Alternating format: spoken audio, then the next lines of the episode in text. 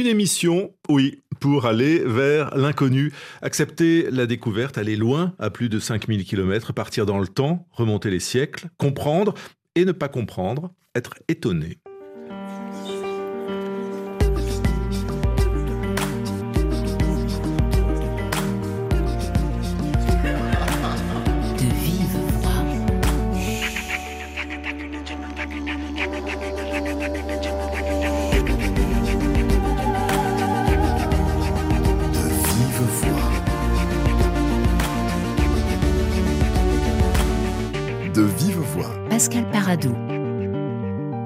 Il faut aller au Théâtre de la Ville cette semaine. Pour un Parisien, c'est tout près, mais le voyage imaginaire reste le même pour découvrir le Tchiloli, une tradition théâtrale née sur l'île de Sao Tomé-Principe il y a environ 400 ans.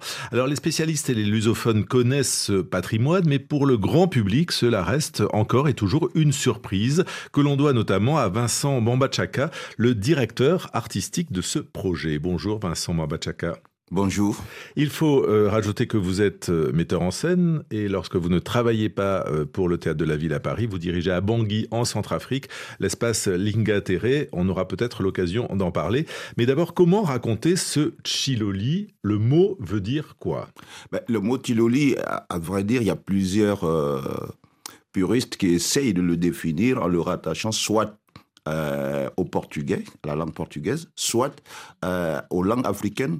Parce que la particularité de l'île de Sao Tomé, c'est que ça a été un lieu où les esclaves étaient entreposés et venaient de plusieurs parties du continent, du Nigeria, du Congo, de l'Angola, de la Mozambique. Et donc, on essaie de trouver l'origine, soit la transformation d'un mot portugais en langue africaine pour donner Tchiloli. Donc entre les deux en tout cas, ouais. Entre l'Afrique et l'Europe, c'est déjà un lien. Alors Sao Tomé, on peut peut-être le situer géographiquement, on est dans le golfe de Guinée et du Gabon, c'est le plus petit pays d'Afrique. C'est le plus petit pays, 200 000 habitants. Ah oui, très petit donc. 200 000 habitants, le plus démocratique à l'heure actuelle sur le continent africain. Et qui a été colonisé par les Portugais dès l'origine. Parce qu'il n'y avait rien au départ dans cet archipel. Il n'y avait rien et ce sont les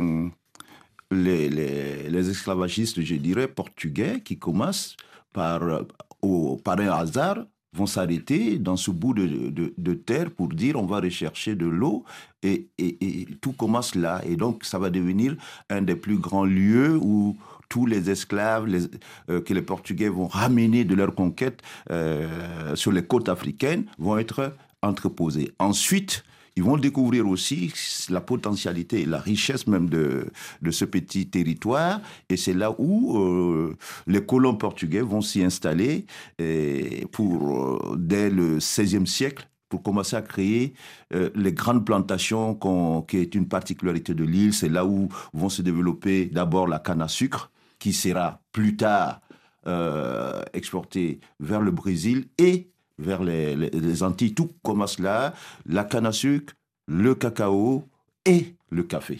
Et on pourrait rajouter le théâtre, puisqu'il y a cette forme de Tchiloli que vous allez nous raconter.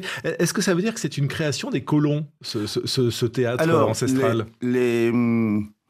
Les colons s'installent donc dans l'île de Sao Tomé et la plupart viennent de Madère, au Portugal. Et donc vont installer, comme je l'ai dit, des grandes plantations qu'on appelle rochas. Chaque colon à sa plantation et dans sa plantation à tous les esclaves qui dépendent de lui. À l'intérieur des rochas, tu as une église, tu as les hôpitaux, tu as les écoles, tout est vraiment enfermé. Et pour se distraire, donc, les colons font venir des troubadours, donc des comédiens de Madère, justement, qui vont interpréter donc, le premier texte qu'on doit à un auteur aveugle, Barnabas Dias, dès le XVe siècle, à Sao Tomé. Ils vont jouer. Et c'est à partir de ce moment que les esclaves vont se réapproprier le texte et vont, plus tard, quand les Portugais s'en vont, en faire leur propre, d'abord, création, parce que du texte original, ils vont rajouter un certain nombre de textes qui va devenir le Tchiloli qu'on connaît aujourd'hui. Donc c'est une forme d'acculturation en fait. C'est une réappropriation d'une pratique artistique et il faut vraiment le vrai intitulé de Tchiloli, c'est ça qui est très intéressant, c'est la tragédie de Charlemagne et du marquis de Mantoue. Donc on va revenir, pourquoi Charlemagne et pourquoi le marquis de Mantoue se retrouve à Sao Tomé. Mais vous, comment vous avez découvert cette tradition? Alors curieusement, je fais une émission aujourd'hui à RFI sur le Tchiloli, mais c'est de RFI que part toute l'aventure pour moi avec le Tchiloli, parce que dans les années 90-95, avec le concours théâtral interafricain pour la promotion justement du théâtre en Afrique, Françoise Ligier, un certain nombre de gens, Annick Bominil et tout ça, nous faisaient enregistrer des pièces de théâtre et avaient des revues spécialisées sur le théâtre africain. C'est d'ailleurs la toute première revue, en tout cas intéressante, sur le théâtre africain, et avait consacré 2 pages sur le Tchiloli, que moi je ne connaissais pas d'abord, parce que c'est une île lointaine d'un francophone comme moi. Et là, je découvre cette forme de rituel, parce que je travaillais déjà en tant que metteur en scène sur tout ce qui est l'espace du sacré, des masques dans la création contemporaine africaine et le cœur. Et donc, je me suis intéressé à ça. Quel était le lien entre les masques et le Tchiloli, les rituels du Tchiloli par rapport à des rituels tels que le Bwiti, le Candomblé au Brésil, le vaudou, etc. Quel était ce lien-là? Parce que finalement, et c'est sur ça que je m'intéresse au Tchiloli dès les années 90. Et en 95, je faisais une création à Libreville avec Richard Demarcy, le père de Emmanuel Demarcy-Mota. Le directeur du Théâtre de la Ville. Et donc là, on est à côté de Sao Tomé et Richard fait le déplacement de Sao Tomé par bateau. Ça dure 2 jours. Il assiste au spectacle de Tchiloli qui dure toute une nuit et il vient me raconter.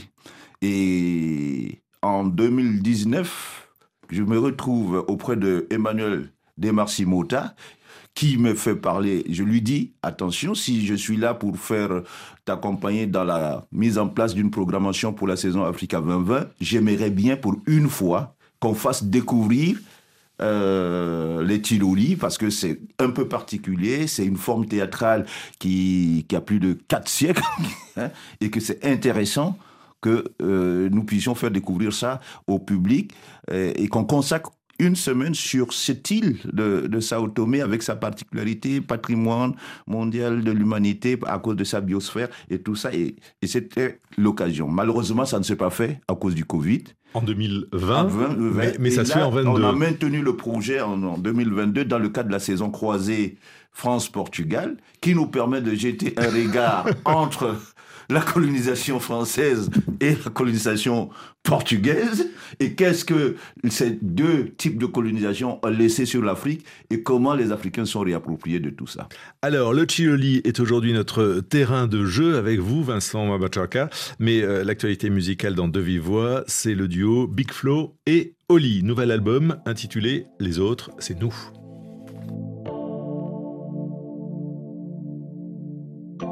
C'est comme un vieux refrain que les aurais trop chanté, comme une belle chanson qu'ils auraient trop écoutée. Remets-la encore. Comme disait Léo, avec le temps, tout s'en va, tout s'en va. Une semaine chacun, nous on s'en contentera. Ils dansent leur tango, mais leur tempo est différent. Le chef d'orchestre c'était l'amour, il est parti depuis longtemps. Le temps nous laisse que les défauts, le temps nous laisse que les défauts. Et un jour il les reprendra. J'entends encore leurs cris, tous les soirs quand je m'endors. On sera le souvenir du moment où ils s'aimaient encore. Tant pis ou tant mieux.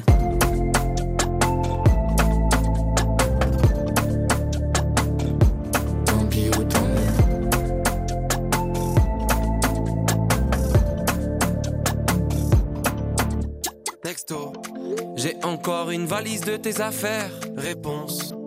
T'as qu'à la déposer chez ma mère. Texto. Est-ce qu'on fait Noël tous ensemble comme avant? Texto. Je sais que c'est ta semaine, mais pense aux enfants.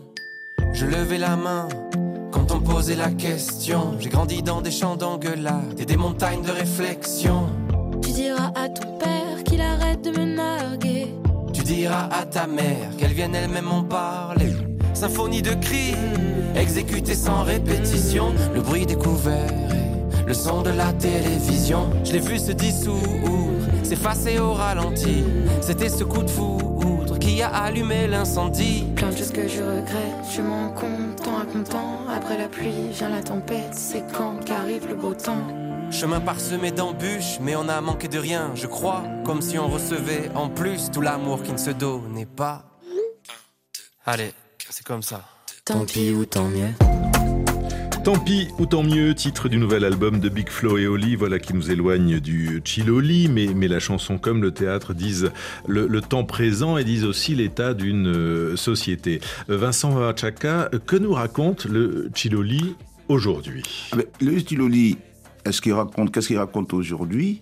Il reste quand même une tragédie dans l'histoire. L'intrigue commence par le fait qu'on va utiliser, à l'occasion d'une partie de chasse, l'assassinat du marquis, le comte Valdovinos, qui est le neveu du marquis de Mantoue, et qui va demander justice.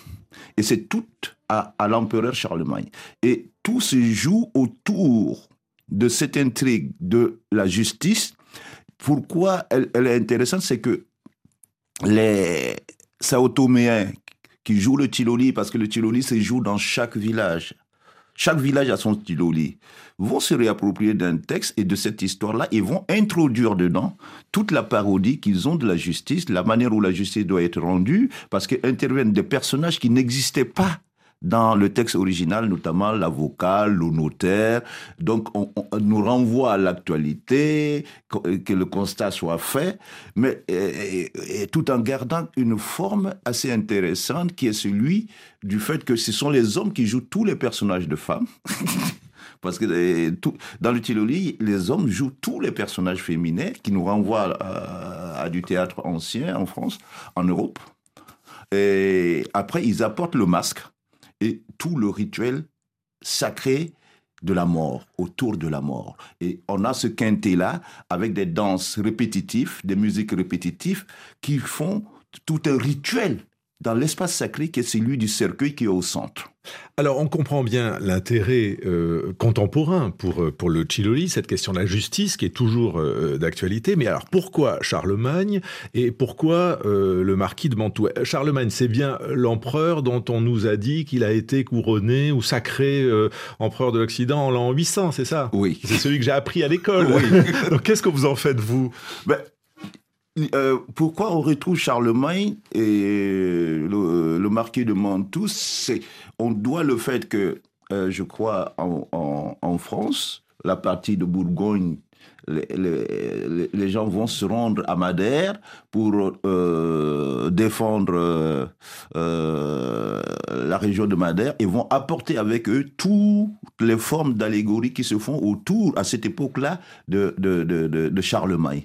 Et c'est comme ça que les Portugais vont reprendre toute cette forme d'allégorie autour de Charlemagne pour créer une série de spectacles qui va se retrouver à Sao Tomé, mais qui va se retrouver aussi au Brésil.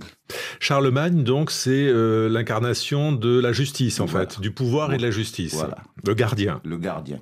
Est-ce que c'est un thème, est-ce que c'est une forme qui évoque ses origines, c'est-à-dire la colonisation et l'esclavage aussi? Oui, je crois qu'on retrouve quand même sur un certain nombre de personnages, mais aussi, je disais ça en disant, mais finalement, les Sao Toméens sont les seuls à préserver la mémoire. Le Tchiloli, pour moi, devient une œuvre archéologique quelque part, parce qu'ils détiennent la mémoire de toute une histoire, de toute une rencontre entre l'Occident et l'Afrique, et à la fois sur le bon et le mauvais côté, mais...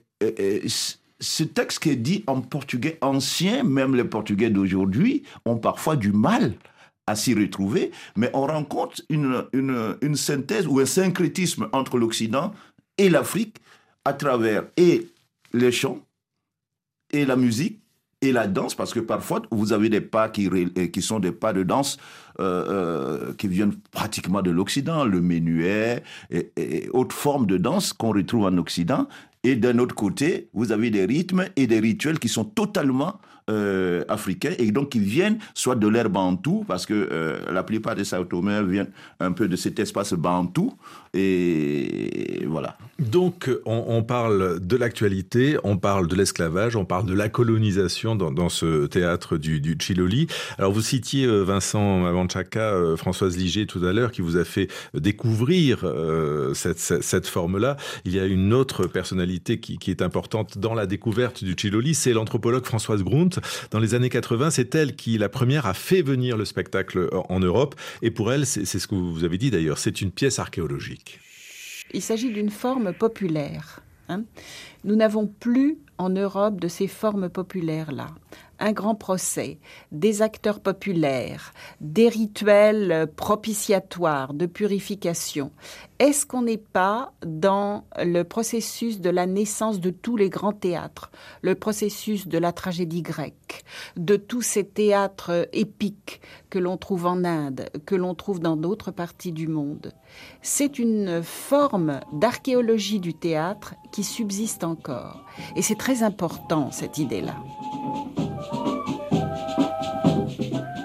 Françoise Gründ au micro d'Anne Blancard, c'était sur RFI d'ailleurs. J'imagine qu'elle viendra assister aux représentations cette semaine de ce Tchiloli. Mais qui joue cette forme-là que l'on pourra voir à Paris? Est-ce que c'est une compagnie spécifique? Parce que vous avez été à Sao Tomé pour rencontrer et faire venir ces artistes. Pour la petite histoire d'ailleurs sur Françoise Gründ, c'est la seule qui a écrit aujourd'hui un livre magistral sur les Tchiloli et qui est allé pour la première fois grâce à la maman d'Emmanuel Demarcy-Mota qui vient de nous quitter, à qui vraiment je rends hommage parce que c'était une grande comédienne de théâtre portugaise qui a parlé du Tchiloli à Françoise Gründ pour lui dire « Va voir, toi qui t'intéresses à ça ». Et qui joue aujourd'hui les Tchiloli? Alors c'est ça qui est intéressant. Ce ne sont pas des comédiens professionnels au départ. La plupart de tous ceux qui font le Tchiloli, vous retrouvez dedans des banquiers, vous retrouvez des enseignants, vous retrouvez le maçon du quartier, vous retrouvez le paysan du quartier. Donc ça se transmet de père en fils, chaque personnage en fait. Chaque personnage se transmet de père en fils et comme je l'avais dit, chaque quartier ou chaque village au Portugal a son Tchiloli. Et c'est comme ça que la communauté préserve son Tchiloli et dédié aussi à des fêtes qui sont aussi héritées parfois de la colonisation, c'est la fête des saints. Parce que chaque quartier et chaque village à Sao Tomé a son saint. Et donc, chaque fois qu'on fait le Tchiloli, c'est autour de ça. Et c'est vraiment un moment à la fois de théâtre, mais je crois que c'est un moment, quand on vit ce moment-là, c'est un moment où la communauté se retrouve, c'est un moment d'échange, de partage, qui va au-delà du simple fait de faire du spectacle. Et c'est ça la force aussi de ce Tchiloli, qui fait qu'aujourd'hui, le gouvernement sao-toméen veut en faire un patrimoine mondial de l'humanité. Donc, ceux qui viennent à Paris sont le banquier, le notaire, le maçon, oui, ce ne sont pas des professionnels. Non, vous retrouvez de tout, mais ils le jouent depuis des années. Et chaque étape de la vie d'un personnage est ponctué par l'évolution de ces personnages parce que ça se transmet de père en fils. Et ça se joue en principe à l'extérieur, dans la forêt, sur la place. Ça se joue dans l'espace du village et qui est souvent en symbiose avec la nature et en gardant des règles et des principes. Les principes même du Tchiloli, c'est le quinté, c'est-à-dire l'espace où se joue le quinté, c'est l'espace en rectangle qui permet à toute la population d'être là et de suivre le Tchiloli. On n'est pas assis, on peut manger, on peut rigoler, on peut boire, revenir, mais on participe au Tchiloli. Et tout cela fait partie du Tchiloli. C'est d'ailleurs pour une des raisons où, pour moi, faire l'adaptation sur une scène traditionnelle de théâtre en Europe était un peu délicat. Heureusement qu'avec Emmanuel, nous nous sommes entendus qu'il y ait ce moment aussi de l'espace, je dirais forêt, c'est-à-dire on va utiliser les jardins du théâtre et les jardins de l'Élysée pour pouvoir commencer la première partie du Tchiloli. Oui, il y aura une partie donc à l'extérieur, et puis ensuite on rentrera dans la salle. Ouais. Ça commence demain, donc moi je n'ai rien vu, beaucoup moins que vous, comme les auditeurs en fait, et ça ne dure pas toute une nuit. Vous avez fait une version un peu plus réduite. Hein. Oui, oui. Bon. Alors, on va essayer de décrire un tout petit peu à quoi on peut s'attendre. Il y a donc des musiciens, surtout des flûtes et quelques tambours, oui. Qui jouent une musique qui est toujours presque le même rythme, c'est un peu hypnotique. Mais il y a toujours une petite variante, selon les séquences, selon l'histoire, parce que c'est plusieurs tableaux en fait. Vous avez un premier tableau qui est celui, je dirais, de la parade, de la présentation des différents acteurs. Et après, la séquence de la chasse, où intervient l'assassinat, et vous avez l'entrée de l'empereur avec sa cour, et vous avez l'entrée du marquis. Et maintenant, à quel moment on pose la problématique, la réunion du marquis de Mantoue avec sa famille, qui va maintenant envoyer des ambassadeurs auprès de l'empereur pour demander justice. Et donc, on a toutes ces séquences-là. En fait, on a l'impression d'écouter la même musique, mais quand l'oreille s'habitue, on se rend compte qu'il y a toujours une petite nuance. C'est pareil au niveau de la danse, au niveau des gestuels, au niveau des masques. On pense que c'est des mouvements qui sont répétitifs, mais en fait, tout est codifié et c'est ça qui fait vraiment la force du Tchiloli. Mais la danse, ce sont des petits pas un peu rythmés qui sont plus proches de la marche parfois que de la danse au sens chorégraphique du terme, mais totalement chorégraphié.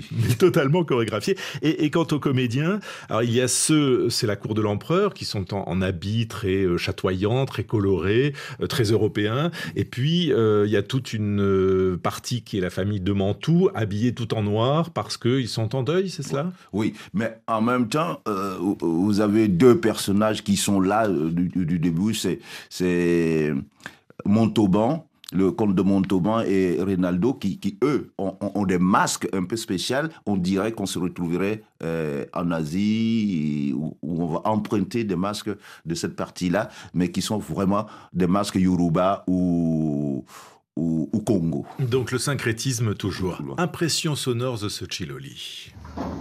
Guéri de soblis, convoqué este conseil de famille par un certain nous qui devons choisir perante esta grande disgrâce qui nous encontre. Tenho pensado maduramente no caso e confesso. Enquanto não verão lá no chão a cabeça do assassino do meu sacerdote sublime va divino, não terei no mundo minuto sossego. Foi pena, muita pena.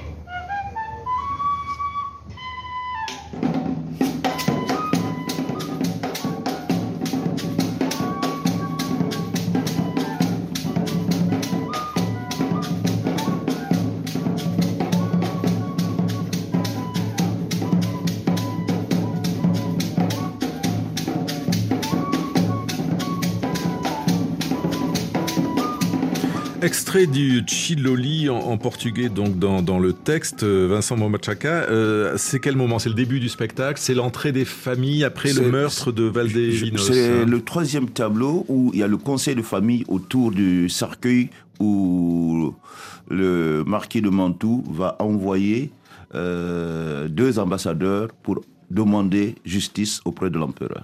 Alors, ce texte que l'on va entendre, c'est un texte écrit, définitivement écrit, où il laisse une part à l'improvisation, à la tradition orale, à l'évolution. Alors, chaque Tchiloli introduit dans le texte de départ une variante. Oui, une variante. Et des textes qui viennent un peu de l'amélioration ou bien de l'évolution de la société à Sao Tomé, mais il reste quand même, le texte de base reste le même d'un Tchiloli à un autre. Est-ce que c'est une forme unique sur le continent africain, cette forme théâtrale ? Parce que la question du théâtre en Afrique est toujours une grande question avec des débats d'experts. Est-ce qu'il y a du théâtre ? Est-ce que c'est du théâtre ? Qui a apporté le théâtre ? Ça n'est pas du théâtre, c'est du rituel, c'est de la cérémonie. Bref. Je vous écoute. Alors le Tchiloli tel qu'il se joue avec ce rituel-là, avec les masques, on peut le renvoyer justement quand, avec les gens qui ont... C'est particulier quand même, ce théâtre-là. Il n'est pas très connu, même des artistes africains et surtout francophones ou anglophones. Je pense que ça reste quelque chose qui est encore dans cette partie-là, mais on peut le renvoyer un peu à des formes telles que le Koteba au Mali. On peut le renvoyer, si on suit un peu le travail de Marie-José Hourantier, à toute cette forme de théâtre rituel.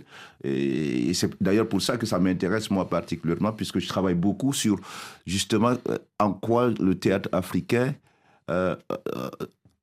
peut se servir de tous ces rituels-là et d'en faire un théâtre contemporain. Mais pour vous, vous allez voir, vous allez vous inspirer, vous allez puiser dans cette tradition pour votre propre travail de metteur en scène. Comment les centrafricains, puisque vous êtes centrafricain et vous dirigez un espace à Bangui, regardent cela ou regarderaient cela? Mon déplacement, dans un premier temps, était de faire une phase exploratoire sur les rituels, parce qu'en fait, tu retrouves à Sao Tomé le djambi, le Puinta, la danse à Congo et le Tchiloli et d'autres formes de rituels, mais en fait qui sont des rituels qui sont soit tirés du Bwiti, du Candomblé, du vaudou, et en fait, je me suis rendu compte que même au Brésil, à Cuba, en Haïti, vous avez toute cette forme des rituels africains qui sont restés plus fortes dans ces territoires-là, dans ces continents-là, qu'en Afrique, qui subit de plein fouet, je dirais, l'influence de la religion chrétienne avec les églises de réveil ou bien l'islam, etc. Et donc, pour moi, c'était de dire quel est le point de rencontre entre ces formes de rituels et comment faire aujourd'hui du théâtre en prenant ça en compte, en lien par exemple avec la tragédie grecque. C'est ça qui était intéressant pour moi, puisque je travaille sur la place du sacré et du cœur dans le théâtre justement. Et ça, quand on voit le Tchiloli, quand on voit les autres formes dont je viens de parler, on retrouve toute cette force-là. S'il y a une frontière, c'est bien la place du sacré, peut-être, ouais, entre le théâtre africain ou le théâtre occidental. Je crois que s'il y a une frontière, c'est cette relation-là entre le sacré et le cœur. Parce que souvent, ce qu'on a reproché, c'est pourquoi il y a du chant, il y a de la danse dans le théâtre africain, mais parce que tout est lié en fait. Les autres formes artistiques sont liées, ou même de l'art plastique, de l'art visuel. Les autres formes sont liées. Faire le théâtre, pour moi aujourd'hui en Afrique, c'est prendre en compte que ces formes-là sont intimement liées et qu'il n'y ait pas un théâtre en Afrique qui ne peut pas se faire en dehors de ces autres formes d'art qui sont des arts frères en fait. Mais le théâtre européen commence à regarder du côté du théâtre africain, parce que l'interdisciplinarité, comme l'on dit, ou l'indiscipline, l'impossibilité de caser une forme de spectacle dans musique, théâtre ou danse, a commencé à gagner les créateurs occidentaux depuis une bonne quinzaine d'années. Je trouve ça effectivement comme des démarches assez intéressantes. C'est d'ailleurs, par exemple, sur tout le phénomène de la transe, de la folie au théâtre. Moi, ça m'a fait rencontrer, par exemple, quelques metteurs en scène ici, tels que Philippe Adrien, paix à son âme, qui avait tout un travail sur l'aliénation, la folie.